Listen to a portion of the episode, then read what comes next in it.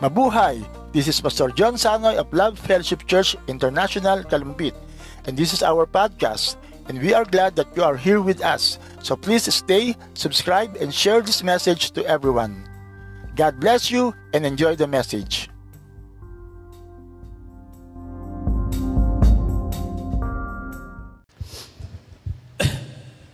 Sige po, ah, Life in the Spirit.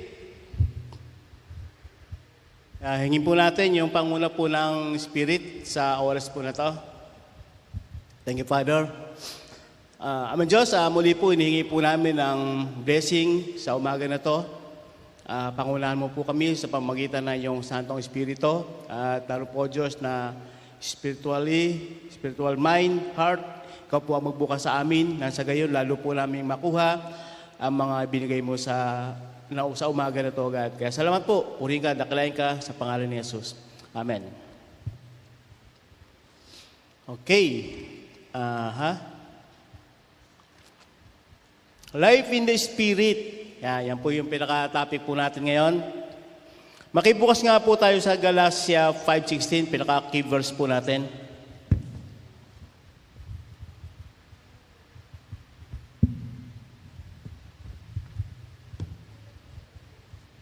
Galatia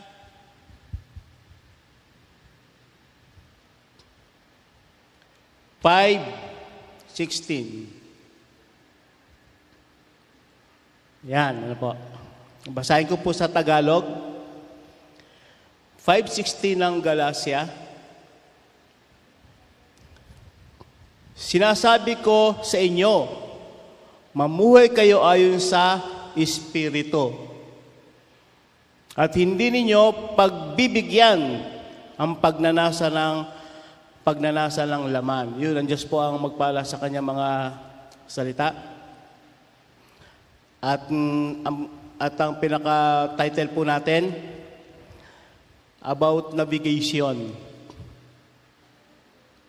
Ayan po. Uh, Paul describes the, the spirit-filled life. Ayan po. Paul describes the spirit-filled life. Uh, paano nga po ba na naroon talaga na spirit-filled ang bawat mananampalataya? Dito po pinakita ni Pablo kung paano po na ng isang spirit-filled ay sinasabi ro na yung navigation na tinatawag. The law of navigation. Uh, ang navigation po, nung tinignan ko po ito dun sa, sa Webster, sabi ron, navigation, uh, the science of getting ship, aircraft, o spacecraft. Ano po? Na naroon po na siya po yung nagde-determine kung papaano yung distansya, kung saan pupunta, saan liliko, o yung gaano kalayo yung kanilang mga pupuntahan. Lalo na po sa panahon natin ngayon, uh, masyado po tayong ano na, uh, computerized na po ang lahat. Kung makakakita po tayo ng aeroplano na alam na alam nila yung ruta nila, gumagamit po sila ng navigation na tinatawag, compass o anumang bagay na na system sa sa paglalayag o sa paglipad.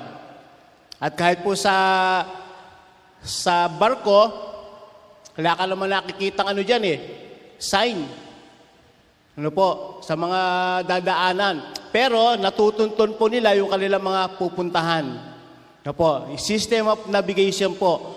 Na kung nga po natin ngayon, uh, di ko lang po sure kung totoo na nga nangyayari yon kasi sa, sa Facebook eh, may mga nakikita tayo na na isang sasakyan, wala namang driver. Ano po? Pero tumatakbo siya, hindi siya nababangga. At kahit sa aeroplano po, meron po tayong mga tinatawag na auto ha? Autopilot. 'Yon, ano po? At yun po, kung paano po sa buhay po natin, paano ba nag-ooperate ang Holy Spirit sa buhay po natin? How to navigate the, the, the Holy Spirit sa buhay po ng bawat isa sa atin? Yes po? How to operate? Um, dito po sa, sa buhay po natin ngayon, lalo na po sa panahon natin ngayon, ah, merong isang bagay na nag-ooperate sa buhay po natin. Ano po? Sabi nga, yung Holy Spirit ang gawin nating GPS. O yung Biblia, ang pinaka- pinakagamitin natin na pinakamapa ng buhay po natin. Na sigurado mapapanuto o, o yung guide natin, yung compass po natin, sigurado 100% hindi po tayo ma- mababangga o hindi po tayo ma- maliliko. Minsan nga po yung GPS, minsan nga mapalpakot pa, hindi po ba? Kung saan saan ka nito dadalin. Nagkakaliko-liko, lalo ka na, na, na-late. Kung saan yung mga makikita na daan, doon tayo dadalhin. No po. Pero 100% pagka po ang Holy Spirit ang kumikilo sa buhay po natin, no po, hindi hindi po tayo maliligaw. Yes po. Sige po, pakalakpakan nga po muna natin si God. Yan. Amen. Sabi po rito, si Pablo po, pagkatapos po niya magdeklara na siya po ay makalaya sa law of, law of sin and death, na po, naroon po na yung Holy Spirit na po yung nag-operate sa buhay po niya. He's under navigator, directing the Holy Spirit. Ano po, the ultimate, the ultimate navigator, yung Holy Spirit po. At sa, at sa buhay nga po natin na to, may mga pagkakataon tayo na na ang ang ang kinukuha po natin eh yung kung paano po na na ano ba yung mag-ooperate, ano ba yung magdideklara sa sa buhay po natin. Dito po sa sa, sa nangyayari po sa sa ano natin ngayon sa sa buhay po natin na to, na po sabi ron, uh, the life of Paul navigate is life. Na po sa tatlong bagay po nag-operate yung buhay po niya. Sa nangyayari po sa buhay po natin na to, merong isang bagay na nag-ooperate sa buhay po natin. Ano po? Ano po yon? Na nag-ooperate sa buhay po natin.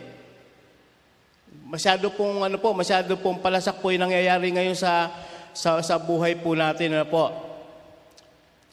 Na, na kung paano po ay Masyado tayo nahahawakan ngayon ng mga nangyayari sa buhay po natin. Marami, marami nang ipinagbabawal. Ano po? Na, na kung paano po, uh, sabi nga ron, sa navigation, nakukuha nito yung distansya natin. Na po, yung distance ng pupuntahan na, na, nakukuha niya. At tayo po ngayon, meron tayong tinatawag na distance. Na po, may mga may mga may mga tawag dito yung ipinagbabawal po sa panahon po natin na ito ngayon. Makita po natin diyan, mm, bawal bawal walang mask, ano po. Bawal walang face shield kaya marami pong na ano kahapon, maraming tag dito na hold. Medyo nagkaroon na naman ng takot para para gumala-gala ano po, marami, marami na po talaga na ipinagbabaw, pinagbabawal sa, sa panahon po natin ngayon. Na po, na para po ba na yung, yung navigator natin ngayon, yung COVID na. Yes, di po ba? Yung COVID mismo yung nag-ooperate ngayon sa buhay po natin. Di ka pwede magtrabaho nang di ka magpapabaksin. Hindi ka pwedeng pumunta ng palengke nang wala kang seal. Ano po? Sa bus, limitado. Kaya y- yan po nag-ooperate sa buhay po ng tao ngayon sa, sa buong mundo po, sa buong mundo na po. Hindi lang po sa Pilipinas o hindi lamang po sa, sa kalumpit. Ano po? Na, nakatulad din po ng Holy Spirit, na po na, na binigay sa atin ng Diyos nung, nung iniwanan nito ni Jesus, ito yung nag-ooperate po sa mga mananampalataya. Hello? Nag-enjoy po ba tayo dun sa mga bawal ngayon na kung paano po yung COVID po yung nag-navigate sa atin? Nag-enjoy po ba tayo? Okay lang kung bawal kumain ng mga bawal na kinakain natin. Pero hindi po lahat na nalilimitahan na po talaga tayo. Na po, bawal yung bata. Bawal ang 65, pataas. 15 pababa, bawal. Bawal mag-asawa. Ay, yun naman hindi papayag. ano po? Lalo na yung mga youth natin dyan, ano po? Hindi papayag yung mga yan. Bawal magjowa. oh, bawal naman talaga, di ba? Mag-asawa na nga yung magkasama sa motor, bawal pa rin. Ano po? Masyado po tayong mga nililimitahan ng, ng, mga, ng mga bagay po na to. Tatlong, tatlong bagay po kung paano po nag-navigate yung, yung Holy Spirit sa buhay ni Paul. Una po, yung, yung tungkol po sa, sa Roma 1 to 3 po, makita natin dito, yung liberty. No po, na naroon po na sabi ro na sa 1 to 3 na hindi nahatulan. No po, na si Pablo po hindi na hinatulan dahil siya po ay nakipag-isa na sa ating Panginoong Yesus. Yun, yung kalayaan po ni, ni Pablo, nakuha po niya sa pamagitan ng ating Panginoong Yesus. Ano po, kaya doon siya nabubuhay ngayon sa pagiging malaya. Tayo, wala tayong kalayaan.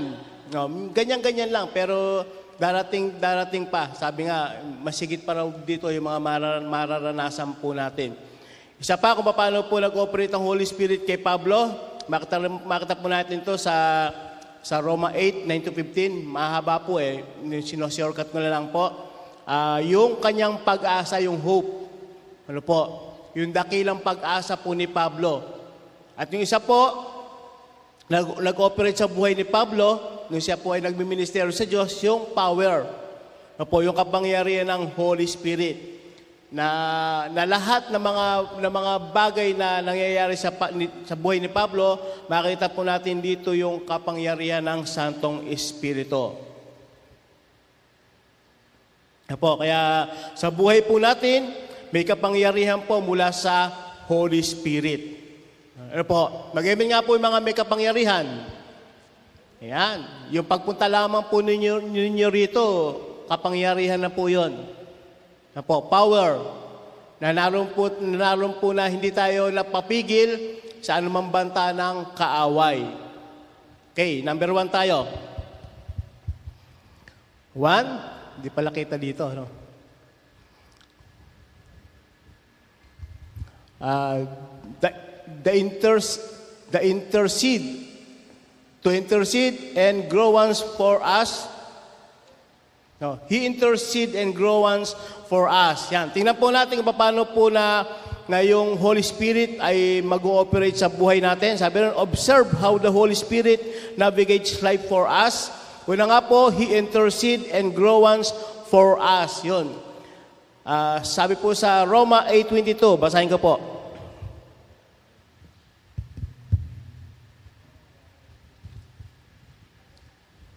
Roma 8.22, Sabi po dito, alam nating hanggang ngayon dumaraing ang sanglilikha dahil sa matinding hirap na tulad ng isang manganganak. Yun, ano po. Uh, dumaraing daw po ang isang ang sanglilikha o ang ang mundo po natin nakatulad po ng isang babae na manganganak. Na po, inhalin tulad po ang mundo sa pagdaing sa pamagitan po ng isang babaeng nanganganak.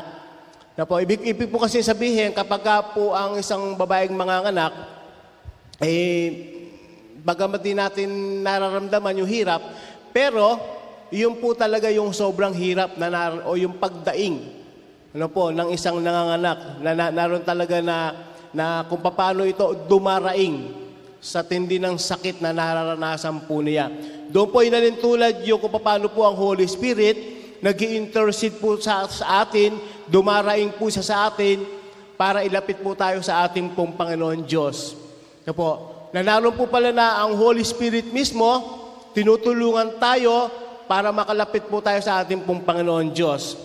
A Christian see the world at is physically decaying and spiritually infected with us. Na po.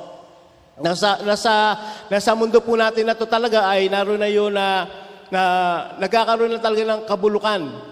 Na po, spiritually, physically. Na po, physically, makita po natin ngayon, bakit nangyari yan? Bakit nangyari na sobrang impact, impact ang nangyari sa buhay po ng tao? Masyado na infected, sa isang sakit lamang, nadali po ang buong, ang dadali po ang buong mundo. Na po, nagkakaroon na talaga ng kabulukan ang physical nakatawan ng mga ng mga tao.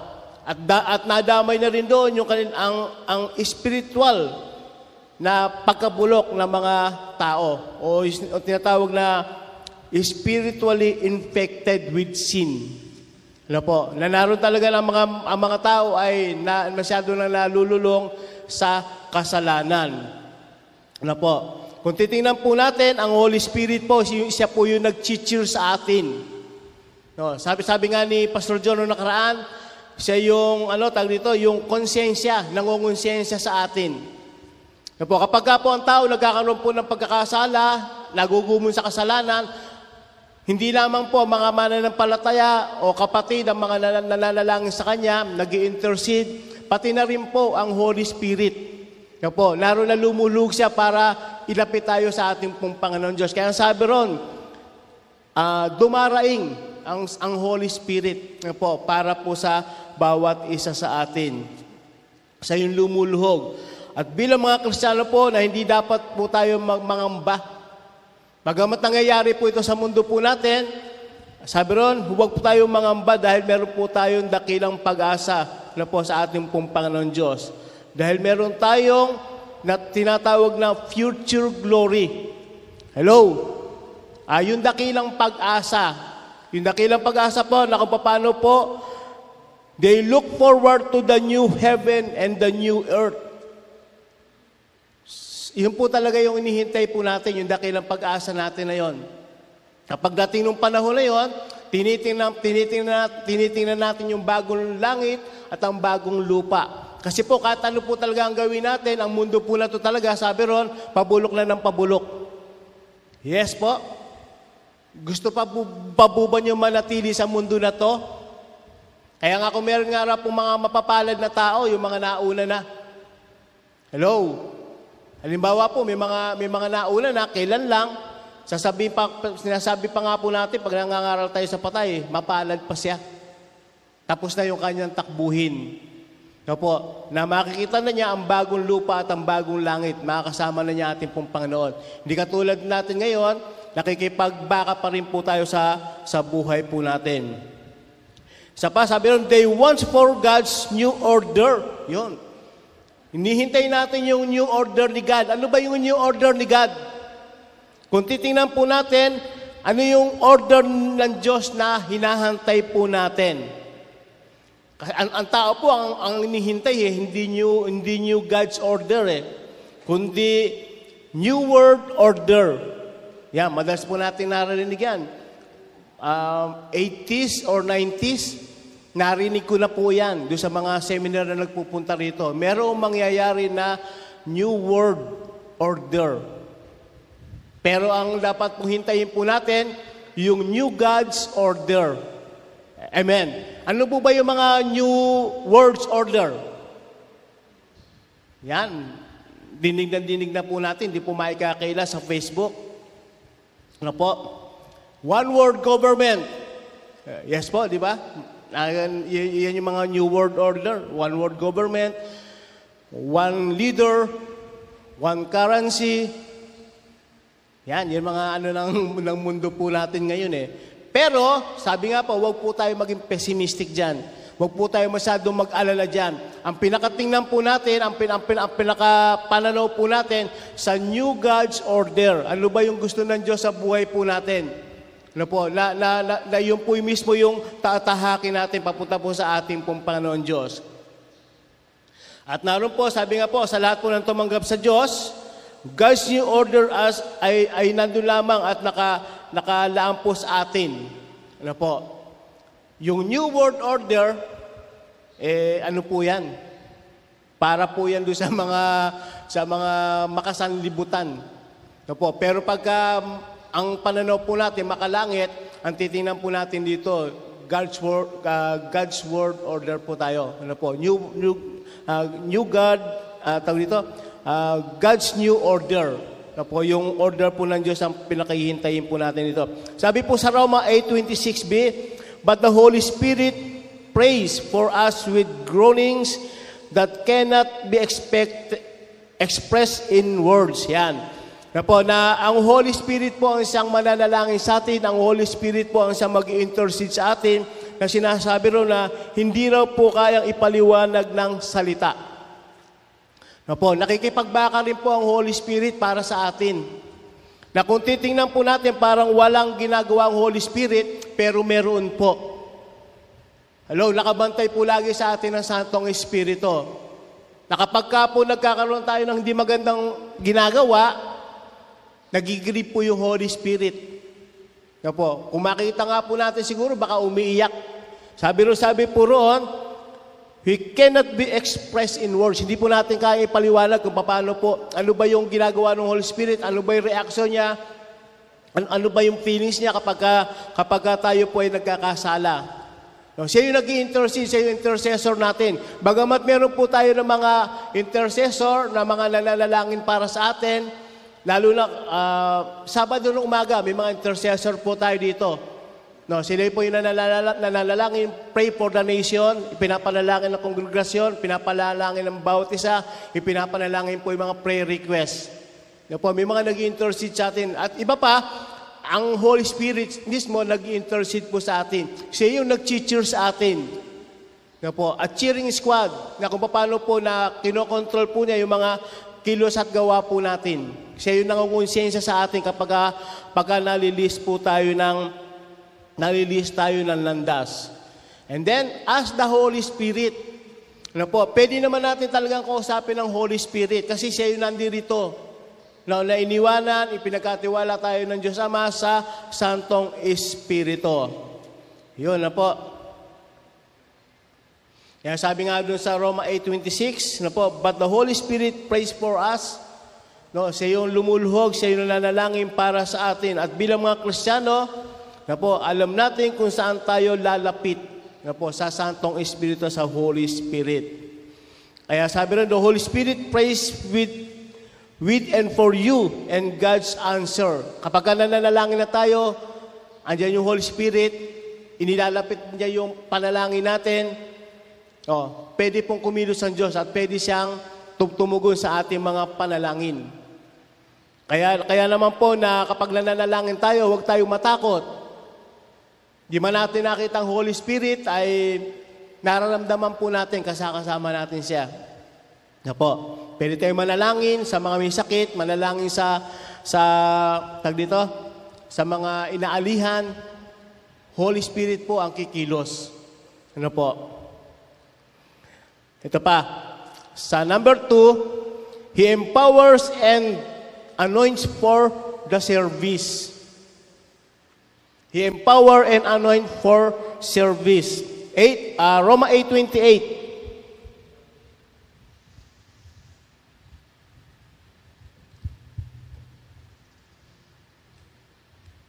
kayo ba dyan? Ayun. Sa Tagalog po, basahin ko, Roma 8.28. 28, alam natin sa lahat ng bagay ay gumagawa ang Diyos para sa mabuti kasama ang mga nagmamahal sa Kanya, silang mga tinawag ayon sa Kanyang, sa Kanyang layunin. Yan. He empowers and anoints for the service. Now, na siya po ang nagbibigay po sa atin ah, ng authority, power, na kung paano po ay makagawa po tayo ng mga bagay-bagay dito. Uh, God works in everything. Totoo po ba? Uh, God works in everything. Kumikilos po ba ang Diyos sa lahat ng bagay? Yes, totoo po. Sa mabuti at masama po ba kumikilos ang Diyos? Andun po ba ang Diyos? Sa mabuti at masama. Yes, ano po, nakikita po lahat ito ng Diyos. Sa mabuti at, samas at masama, kumikilos po ang Diyos. Nandun po na ang, ang, ang Holy Spirit ay nagkakaroon po siya ng conviction sa bawat isa sa atin. No. Uh, kapag ka may, may mabuting ginagawa po ang isang mananampalataya, isang tao, sabi ro, masaya naman ang Holy Spirit, masaya ang Diyos, nag enjoy po ang Diyos. Pero kapag ka masama ang ginagawa ng isang Kristiyano o ng isang, ng isang tao, uh, nandun po na nagigrib ang Holy Spirit. Ano po? Na, nalulungkot po ang Santong Espiritu. At sabi nga po, uh, this does not mean that all, the all that happened to us is good. Di naman daw po nangangahulugan na sinasabi na all things work together for good, na God things, na, na, na ang Diyos po ay nasa lahat ng bagay, eh, masasabi na po natin na ang Diyos po ay gumagawa sa lahat ng oras, sa lahat ng bagay sa buhay po natin. Depende rin naman po kung ano po yung kung ano man po yung pwede po nating gawin sa buhay po natin. Ano po? Hindi po ibig sabihin na lahat ng nangyayari sa buhay ng isang, ng isang Kristiyano ay sa ikabubuti po niya.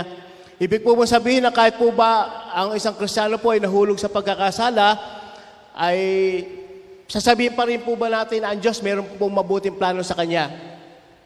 Na ang isang, ang isang tao po ba kapag ka po ba siya ay nahulog sa kasalanan, ang sasabi po ba natin na kalooban po ba ito ng Diyos? Sagot po, kalooban po ba ng Diyos na ang tao po ay nasa kasalanan? Bumababad sa bumababad po sa kasalanan. Hindi po ano, malabo po 'yon. Kaya may mga pagkakataon po kasi na, na yung, yung word na to, hanggang doon lamang sa first sentence na sinasabi nila na, uh, na sinasabi rin na sa ikabubuti, ano po, all things work together for good na pagkatapos makagawa ng isang kasalanan, nagkaroon ng mga problema, pagkatapos ang sasabihin eh, uh, ang Diyos ang bahala, kalooban ng Diyos yan, meron siyang mabuting gagawin. Hello? Nandun po ba ang Diyos sa kasalanan? Ang Diyos po ba nangungusinti? Itutulak po ba tayo ng Diyos sa kasalanan? Pagkatapos sasabihin natin, sasabihin ng isang Kristiyano, uh, kalooban to ng Diyos. Kalooban ba ng Diyos na magkasala ang tao? Hindi po, ano? Kaya sabi nga po, uh, nagkakaroon po ng justification kapag ka po nagkakaroon dito ng, ng ano, ng pagkakamali ang mga, ang mga tao. Evil is prevalent. No, ibig sabihin, yung, yung evil po ay alerto siya.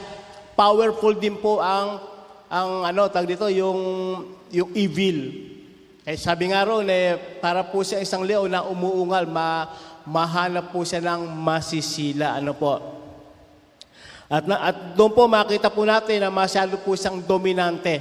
Na naroon na napakadali po niya na makakuha ng mga masasakmal. Na po, kahit na nga ba sabihin po natin mga ano na eh, mga mga mananampalataya na, mga kristyano na, mga, mga tinawag na, eh naroon po talaga na ito po yung gustong-gustong sila ay ng demonyo, ng kaaway. Na po, kaya sabi ron, evil is prevalent. Masyado po siyang dominante sa bawat, lalo-lalo na po sa mga, sa mga gusto po niyang kuhanin sa mga Kristiyano. Na po, na gustong-gusto po niyang silain. God's work in everything, ang, ang tao po ba na gumagawa ng, tag dito, uh, sabihin na, na po natin yung mga evil evil things.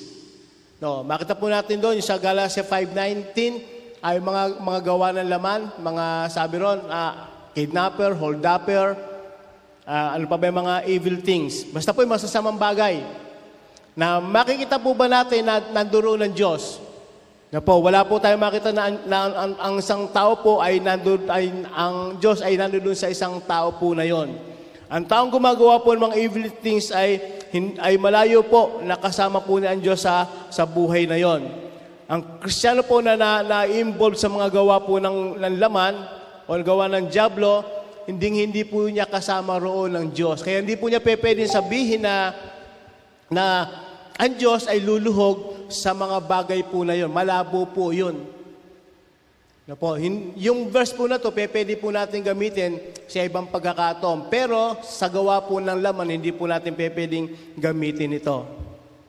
Po, katulad po nung katulad po nung nakaraang araw o nakaraang gabi, nung pong, nung pong nagkaroon po tayo ng pangangaral sa patay, meron pong pagtuturo ang Holy Spirit. Napakahirap po kasi na ang pupuntahan mo na namatay ay hindi naman kristyano. Na ito po ay isang makasalanan. Di mo alam kung paano ka mag, mag mangangaral doon. Na po. Pagkatapos nung nandoon po tayo, uh, nagalit po, meron pong nagalit nung nangangaral po tayo, nag-react yung mga yung isang manginginom doon na sinasabi ko raw na makasalanan yung kaibigan niya yung namatay. Nag-react po, medyo nagwawala roon kasi ini-interrupt po yung pangangaral po natin. Sabi niya roon, sinasabi ko raw makasalanan yung kanyang kaibigan. Ano po? Ito to lang mo makasalanan. Kasi meron yung mga asawa eh. Ando doon yung mga anak, ando yung asawa. Eh kaya lang di niya pinatapos yung ano, yung word, no, yung yung pangangaral. Nag-react po kagad siya na sinasabi ko raw baka kasalanan yung kanyang kaibigan. No po. Kaya lang ang sabi ko po sa ang sabi ko po nung nandoon na po, nagbigay po ng word si God na po na sabi ko ang mga makasalanan po sa langit natin makikita. Ang lahat po ng mga kasalanan sa langit talaga pupunta. Yun ang sabi ko. Ano po? Meron, meron pong pagtuturo ng Holy Spirit. Yun. Kaya medyo yung mga ando yung mga anak na siyempre pag, pagka po yung reaction, magdaramdam po yung mga yon. Kaya sabi ko, lahat naman talaga ng mga makasalanan sa pupunta sa langit. Ano po, na, na naroon talaga na kung paano po yung namatay na yan, eh, pwede po talaga sa langit siya pumunta. At magugulat pa nga siya, kako, kapag ka nandoon na siya sa langit, makikita niya, o bakit nandito yung mga makasalanan ng tao nasa langit? O bakit narito yung kumpare niya na makasalanan na, na mas maraming ginawang kasalanan sa kanya, bakit nandito rin sa langit? O bakit nandoon yung presidente na makasalanan? O bakit nandoon yung gobernador na makasalanan? O bakit may mayor nandito sa langit na makasalanan? Konsehal na makasalanan? Hello? Kasi po, sabi ko, sila po yung mga tao na nagsisi sa kanilang mga kasalanan. Kaya po sila nasa langit. Nakatulad din po ako nung nasa cross na, na pagkatapos nilang magkasala, uh, mamamatay na lang siya, eh, nagsisi po siya ng kasalanan. Yung tao po na yun na namatay, sabi ko, dumanas po siya ng maraming araw sa kanyang paghirap, sa kanyang, sa kanyang sakit karamdaman. Ang tao po ako na malapit ang mamatay, eh sigurado po ako, lumalapit na po ito sa Diyos. Kaya may, may meron pong posibilidad na kahit po siya makasalanan, kung nakapagsisisi sa kanyang kasalanan, eh pwede po siya talagang maligtas. Kaya marami po kako ng mga makasalanan na napunta sa langit. Kung sila po ay magsisisi ng kanilang mga kasalanan. No. Tapos sabi nga, sabi po nung asawa nung nagte-testify, limang araw sila. No po, nandoon sila lahat, nandoon yung mga anak. Kaya, kaya ang hirap po sa mga ganong pagkakataon kung paano kung paano po magbibigay ng mga ng mga words sa, sa, sa patay. Yung sabi nga po, He empowers anoint for the service.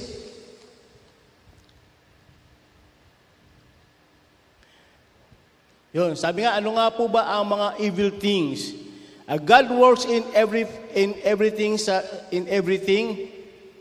All things all things work together for good to them that love God. Ano po, doon po sa mga doon po sa mga nagmamahal lamang po sa ating pong Panginoon Diyos. Sabi nga po, marami pong Kristiyano na ginagamit po ito para i-justify yung kanilang mga yung kanilang mga maling ginagawa. At kapag po yung mga malilit na kasalanan, at pag po ito po ay lumakal na, na-expose na, na para nang hindi na kayang itago, tapos sasabi, sasabihin po ng isang ano, sasabihin po ng, ng isang tao na, di, may gagawing mabuti ang Diyos dyan. Ano po? Nasasabihin niya, all things work together for good pa rin dahil, dahil alam nila yung mga verses po na to.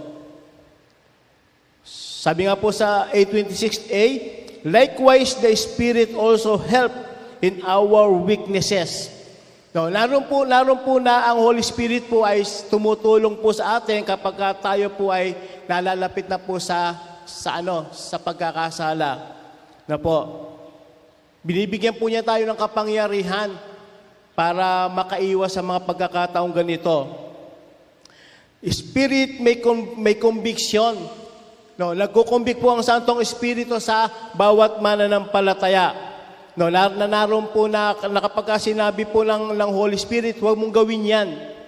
At bago, bago mangyari yon sigurado po, hindi po mawawala yon na nandoon na, na makokonsensya ka na gawin yung mga bagay na yun. Ibig sabihin, yun ang conviction ng Santong Espiritu. Yes? Nakuha po natin. Kalooban po ba ng, ng Diyos na, na ang, ang mabuting tao ay mapahamak? Hello? Kung makita po natin na isang halimbawa po rito si Joseph, na naroon po na nakumbik po si Joseph dito. Si Joseph po ay na, na, na, akus, na akusahan ng isang pangalan nito, rape. Ano po? Nung si Joseph po ay inaakusahan na, na bilang rapist, eh, doon po pwede po natin sabihin na all things were together for good. No, hindi naman siya talaga natukso. Tumakas nga lang, tumakas pa nga po siya rito. Pero nagdusa siya, nakulong po siya. Doon, pwede po natin sabihin na sa mga Kristiyano, sa mga mananampalataya na nagkakaroon ng problema, nagkakaroon ng kaso, pero wala naman talagang ginagawa. Doon, meron, meron po talagang mabuting gagawin ng Diyos.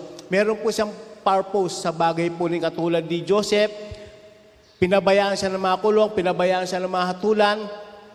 At pagkatapos ay doon nabuo po yung plano ng Diyos. Pero doon po sa isang tao na halimbawa po ay naakusahan, totoo naman. Pagkatapos sasabihin natin, all things were together for good. May plano pa rin ng Diyos diyan. Hello, napakahirap po yata, napakahirap po yata na nasabihin yung mga bagay na yon. Na parang kalooban ng Diyos na magkasala ang tao. Na para po ba na itunulak pa ng Diyos ang tao para matukso. No, nanunukso po ba ang Diyos? Sagot po, nanunukso po ba ang Diyos?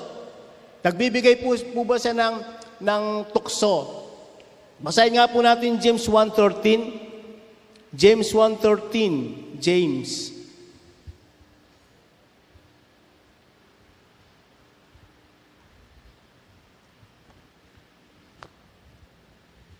Sabi ron, when tempted, no one should say, God is tempting me. For God cannot be tempted by evil, not thus be tempt anyone. Yun. Ang nandiyos daw po ba ay siya pa yung magtutulak sa atin para matukso tayo, para magkasala tayo? Hindi po, ano, malabo po na ang Diyos po ay manukso po sa atin. Hindi, hindi po niya tayo tutuksuhin para mahulog sa sa pagkakasala. Ano po? Pag may tao pong natutukso, nandun, nandun doon ang Holy Spirit para lumhog, para makaiwas po tayo. Siya po yung nag intercede sa atin. Kaya, kaya huwag pong sasabihin ng isang tao na, na kapag ka po siya ay natutukso, kalooban ito ng Diyos at, at meron pa rin mabuting, mabuting plano ang Diyos sa, sa buhay po niya. Ano po? Kaya malabo po yon na kung titingnan po natin, sasabi, na naroon na, na nag-justify siya para sa kanyang mga kasalanan. Isang, isang bagay po na lumang patotoo na pero totoo nangyari. Na dito all things were together for good. Isang, isang tao po na nabaril. Yan, wala naman siyang kasalanan, nabaril siya. Pero kung may kasalanan siya, nabaril siya, okay lang. Nabaril siya, kung may kasalanan, kung may kasalanan nabaril, pagkatapos Sasabihin pa ba natin all things were together for good yun? Eh, may kasalanan nga eh. Kaya binaril. Baka hold upper, baka masamang tao. Ano po? Ngayon po, all things were together for good nung sa nabaril, sabi ron, nung nabaril po siya, inopera na. Inopera po siya nung nabaril siya. Nung, nung binuksan po yung likod niya na nabaril, tinanggal yung bala, doon po sa likuran niya, doon sa baga niya, nakita meron tinik. Isang malaking tinik na tinanggal ng doktor. Na po. Tapos, nung magaling na po siya, sinabi ng doktor na tinanggal niya yung bala, pati may nak- meron pa siya nakuha tinik doon. Ang, ang, ang sabi nung, nung, ano, nung labarel, kaya pala siya parang lagi may hika. Lagi nahihirapang huminga. Kasi nga, meron nakabaon sa kanyang baga. Na po. Eh, nabaril po siya. Ayun, sa pamamagitan po, no, nakuha tuloy yung tinik doon po, doon po sa kanyang baga. Kaya doon, doon po natin makita yung mga, sa mga ganong pagkakataon na kumikilos talaga, lumuluhog ang Holy Spirit sa, sa mga tao. Pero at once po, na ang nabaril, makasalanan, eh, wag po niya sabihin na may, meron pong mabuting plano ang Diyos sa kanya. Siguro po, mabuting plano sa kanya, pagkatapos bago siya mamatay, makapagsisi siya, lumabaril po siya. Yes po, nakuha po natin. Sige, palakpakan nga natin muna si God. Okay. Ito, uh, how the Spirit navigates our life to empower you. Let the Spirit help you to discern true true from the error. Yan. Ano po, siya nagbibigay po sa atin ng kapangyarihan to discern. Yan. Ano po ba yung discern? Nakakaalam po tayo ng mga bagay-bagay na na hindi natin dapat makita o malaman. Sabihin, meron po tayong nararamdaman o yung tinatawag na discerning, discernment spirit. No, kung meron po tayong five sense, nalagdagan po ito. Meron po tayong pang-anim na sense, yung discernment spirit po. Na nakikita mo yung mga bagay-bagay o o nararamdaman mo yung, yung kinikilos ng kapwa mo, nakikilala mo yung espiritu ng kapwa mo. Ano po, yung, yung po yung discernment spirit na ibinigay po sa atin na kapangyarihan ng Santong Espiritu. Hello? Alam mo kung lulukuhin ka niya. Alam mo kung may ginagawang mali yung kapwa mo. Nakikita mo, nababasa mo, nararamdaman mo. Hello po. Kaya sabi sa, Jan, sa 1 John 2.27, ang Espiritong ipinagkaloob ni Kristo sa inyo at habang siya'y nananatili sa inyo, hindi na kailangang turuan kayo ni numan. Ang Espiritu ang magtuturo sa inyo ng lahat ng bagay. Yun. Ang Holy Spirit po pala magtuturo sa atin sa lahat ng bagay. Apo. Na kapag ka may ginagawa po, sigurado po, nagtuturo po ang Holy Spirit. Hindi tayo tuturuan ng Holy Spirit ng hindi mabuti, ng hindi maganda. Na po, sigurado po, ay tuturo po sa atin ng Holy Spirit yung makabubuti sa atin. Kaya kaya nga po nung si si si ano si si Joseph nung tinutokso po siya, ano po ginawa po niya? Ano ginawa niya? Tumakbo. Sino may sabi tumakbo siya? Siguro yung evil, sasabihin ng evil, O Joseph, huwag ka na tumakbo. Ano yan, sayang din yan. Ano po? Maganda yan. Pero ano po ginawa ng Holy Spirit? Pinatakbo si Joseph. Takbo, Joseph. Yung Spirit, huwag kang tatakbo, Joseph. Yun, ano po? Kaya palakasan po, ano? Kaya nga sabi nga po, din sa binasa po natin, din sa 5.16, bakit nagkakasala po ang isang Kristiyano? Kristiyano na po ang banggitin po natin. Bakit nagkakasala ang isang leader? Bakit nagkakasala ang isang pastor? Na po, dun sa binasa po natin sa Galatia 5.16. Sabi sa Galatia 5.16,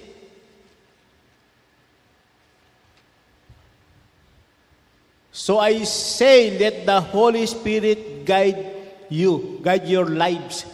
Na po, na ang Holy Spirit ang nag-guide sa atin. Ibig sabihin, kaya ba nagkasala, kaya ba nahulog sa tukso? Wala yung guide ng Holy Spirit. Yun lang yun eh. At once na isang tao po na, na tukso, nagkasala, wala sa kanya ang guide ng Holy Spirit. Mahina siya. Magamat nandun doon na nag-intercede ng Holy Spirit na sinasabi, wag, wag mong gawin yan. Na po. Pero dahil po siya ay mahina, hindi na niya kayang hindi na niya kayang sundin o hindi na niya kayang pakinggan ng Holy Spirit. Mas malakas na yung laman. Mas malakas na yung flesh. Hello? Kaya yun po yung ang wag natin pababayaan, yung manghina yung spirit natin, yung spirit life po natin. At once na po, na nahulog, sigurado, wala ron yung guide ng Holy Spirit. Na po, empty. Sabi nga ni Pastor John, yung, yung aso na hindi kumakain, ilaban mo sa kumakain, kahit malaki yung hindi kumakain, matatalo yung, kumaka, yung, ano, yung gutom. Parang leon. Leon, wag mong pakainin ng isang linggo, tapos yung aso dyan, pakainin mo na ng isang linggo, paglabanin mo, matatalo na yung leon. Kahit sabi mo pang leon yan. Yes? Sabi nga, pa, ang, ang demonyo parang leon na umuungal, nanghahanap lang yan.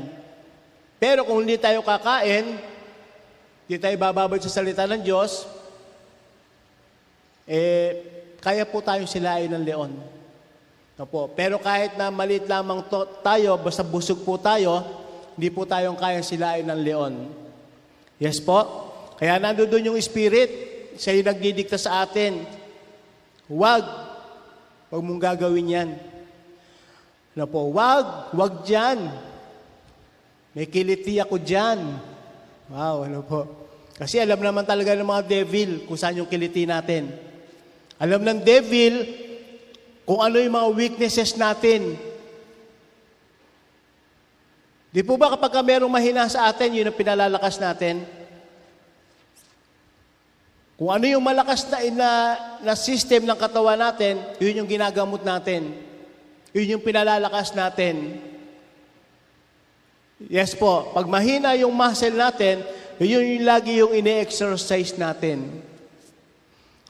Ano po? Kaya ganun din, kung, kung alin po alam natin na mahina ang side natin na yon, spiritually, mahina yung flesh natin sa bagay na yon, doon tayo magpalakas. Mahina ka sa mga magaganda, magpalakas ka rito. Huwag kang tumingin sa magaganda. tumingin, ka, tumingin ka na lalo sa, sa, mas, sa mas magaganda. ano po? Tinalo ng maganda yung mas magaganda. Yun, kukuha po natin. Kahinaan mo pagkain. Lalo mong gutumin ang sarili mo. Labanan, ano po? Kahinaan po natin ay magagandang damit, lasyaw, alahas. Ano po? De,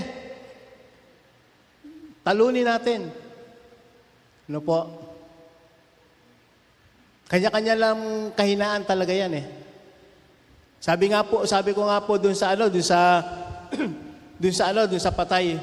Actually, meron po siyang limang asawa eh na na nagkaroon ako nagkaroon tuloy ako ng paraan para maipasok yung yung tungkol sa may asawa. Kasi noon sa mga nakakaraang patay, di ko maipasok eh, baka mga may masaktan. Komo dahil po yung namatay, may limang asawa, na ipasok ko po ito, sabi ko, meron pong, meron pong hari na may apat na asawa. No po. Yung isang asawa niya, pinababayaan niya. Plain housewife, baliwala. Yung pangalawang asawa po, masyado niyang binigay yung luho, yung mga, yung mga pagkain, lahat ng masarap ng pagkain, lasyaw ng katawan, gusto nito. Yung pangatlong asawa, uh, uh, mga mag- magagandang alahas, uh, kotse, bahay, tapos mga mga damit, yun, yun yung weakness niya, binigay po niya. Yung pang-apat na asawa, gusto niya around the world, tapos puro, puro leisure din ng katawan, ibinigay, ibinigay po niya.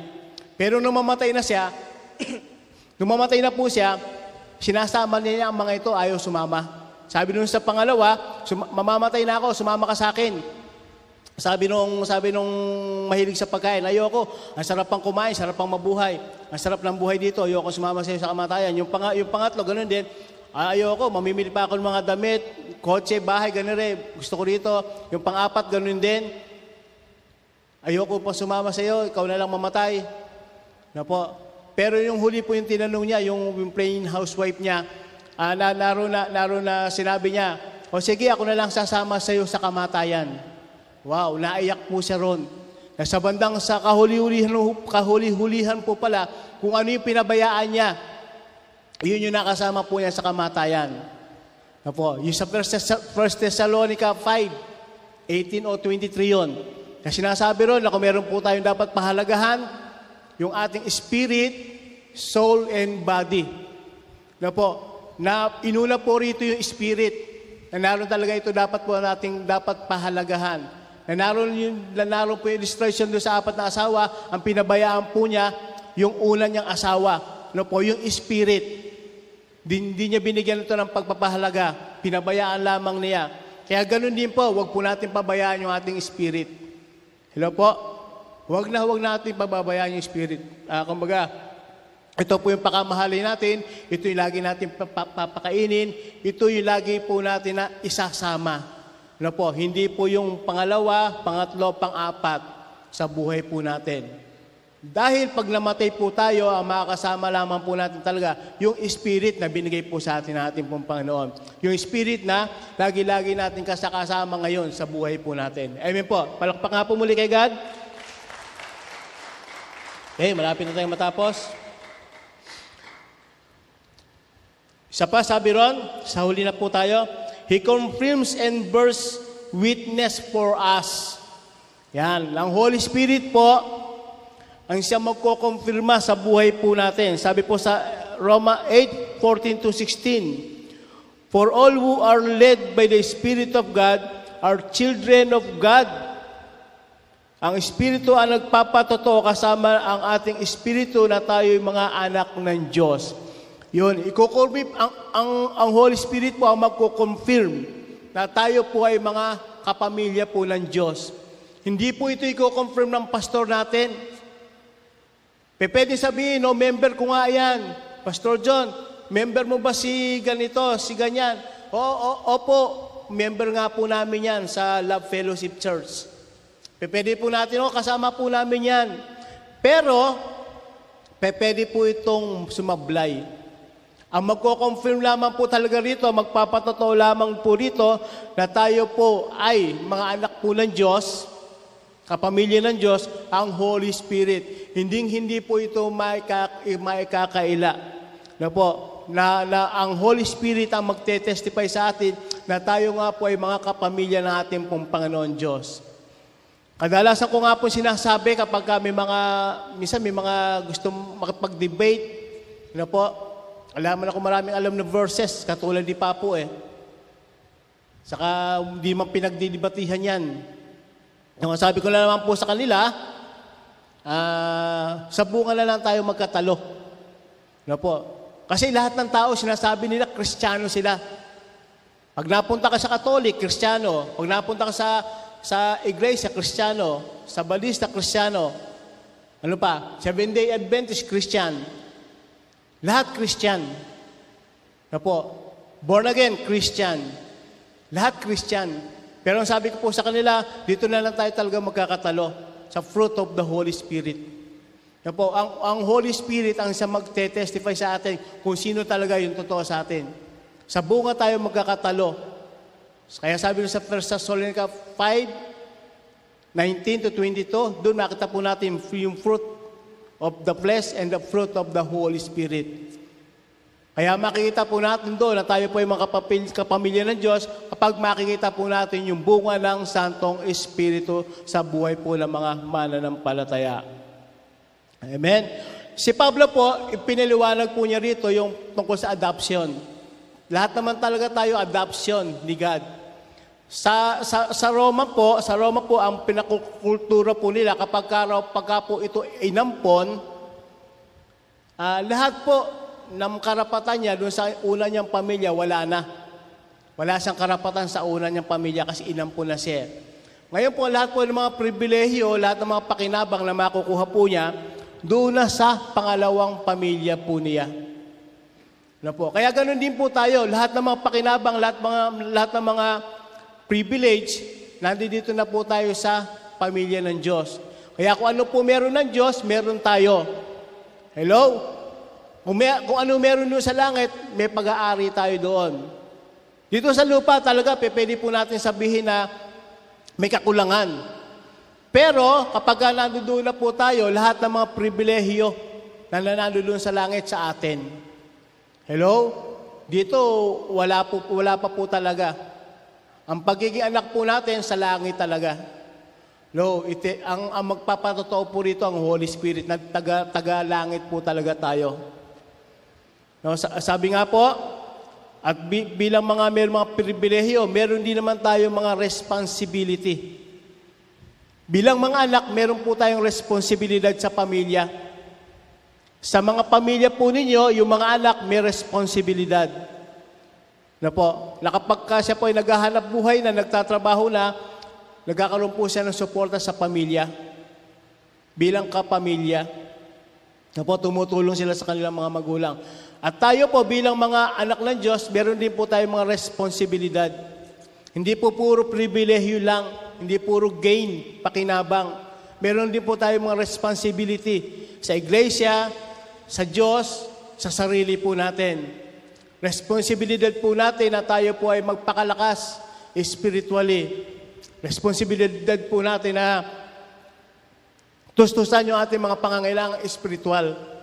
Na po, na tayo sa atin mismo makukuha yung lakas, hindi hindi po sa sa pamamagitan ng sinuman. Kahit na sabihin mo sino pa yung pinakamahusay na pastor na yan, kung hindi natin tutulungan ang ating mga sarili, kung hindi tayo dadalo ng mga gawain, kung hindi tayo magbabasa ng Biblia, na po, kung hindi tayo susuporta sa mga gawain, wala rin. Hello, hanggang sa narinig lang natin ako, ang ganda ng preaching, ang husay ng pastor na yon. Responsibilidad po natin na palakasin ang ating mga sarili. Yes po, tayo po ang gagawa. Sabi nga, work your salvation. Tayo yung gagawa para sa ating mga kaligtasan. Na po, responsibilidad po natin na tayo po ay makarating sa langit. No, malakas, malusog, spiritual. And then dito po tayo mag-conclude bago po natin bigay kay Pastor John. Ulitin ko po yung Galatians 16, 5.16. Let the Holy Spirit guide your lives. Uh, ang Holy Spirit po yung nagnanavigate po sa atin. Sa yung nag-intercede na po. At siya po yung nagbibigay sa atin ng kapangyarihan. Siya nagbibigay sa atin ng anointing sa bawat isa sa atin. Siya po yun yung nagwi-witness sa atin. Kaya bilang mga mananampalataya, bilang mga Kristiyano, na po, na responsibilidad po natin na magbasa, responsibilidad natin na dumalo ng mga gawain, responsibilidad po natin na na pumasa na anumang mga bagay na na nauukol po sa gawain natin pong Panginoon Diyos. Sabi nga, kung, kung, kina, kung, kung tinawag ka sa pagtuturo, kung tinawag ka sa pagkakaloob, tinawag ka sa, sa anumang gawain ng iglesia, ibigay po natin. Na po, bilang responsibilidad po natin sa gawain. Kanya-kanya, may kanya-kanya po tayo mga na tawag na ating pong Panginoon Diyos. Kung tinawag ka para sumuporta, lagi ka nandiyan, yes, suporta, maganda po yon, malaking bagay po yon. Ang salita po ni Kristo ay nasa ating isipan, ang pag-ibig ni Kristo ang, magpapa, ang magpapakita ng ating mga gawa at yung kapangyarihan po ni Kristo ang kokontrol sa ating mga pansariling kagustuhan. Kaya yun po, uh, the Holy Spirit guides you. Na po, na siya po yung na siya po magiging gabay po natin sa lahat ng araw po natin. Na po. Kaya God bless you all po. Pastor John.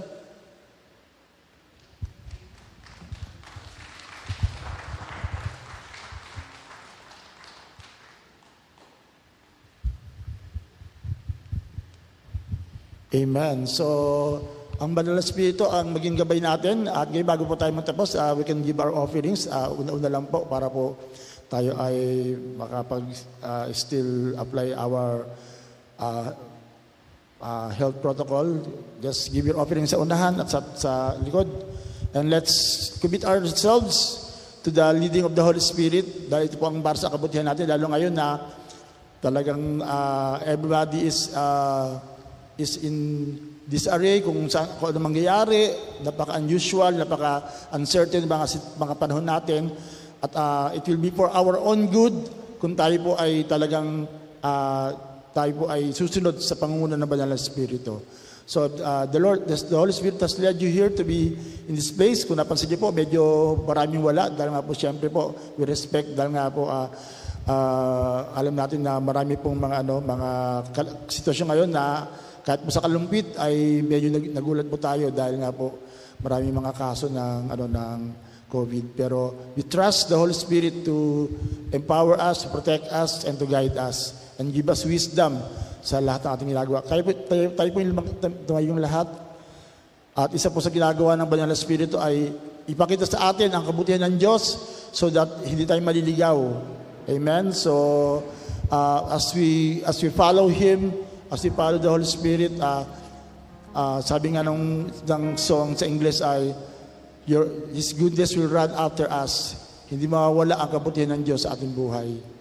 Amen. Praise God.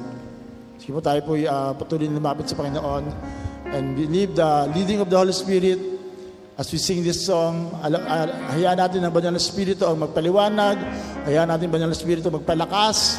Hayaan, ng, hayaan natin banal na Espiritu ang patuloy na gabay sa atin, patungo sa kabutihan ng Diyos. Katulad niya po nang sinabi kanina, kung tayo nagtitiwala sa Diyos, kung tayo nagmamahal sa Diyos, kahit anong mangyari sa atin, lahat ay magiging mabuti. It will still turn out for our own good. Bag aayusin niya lahat para maging maayos po ang ating buhay. Thank you, Jesus. Thank you, Lord.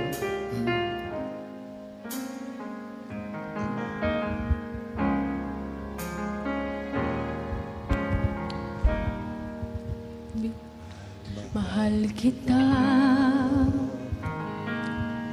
Walang hanggan ang iyong biyaya. Buong buhay Hawak mo sa iyong kamay. Mula sa aking pagmumula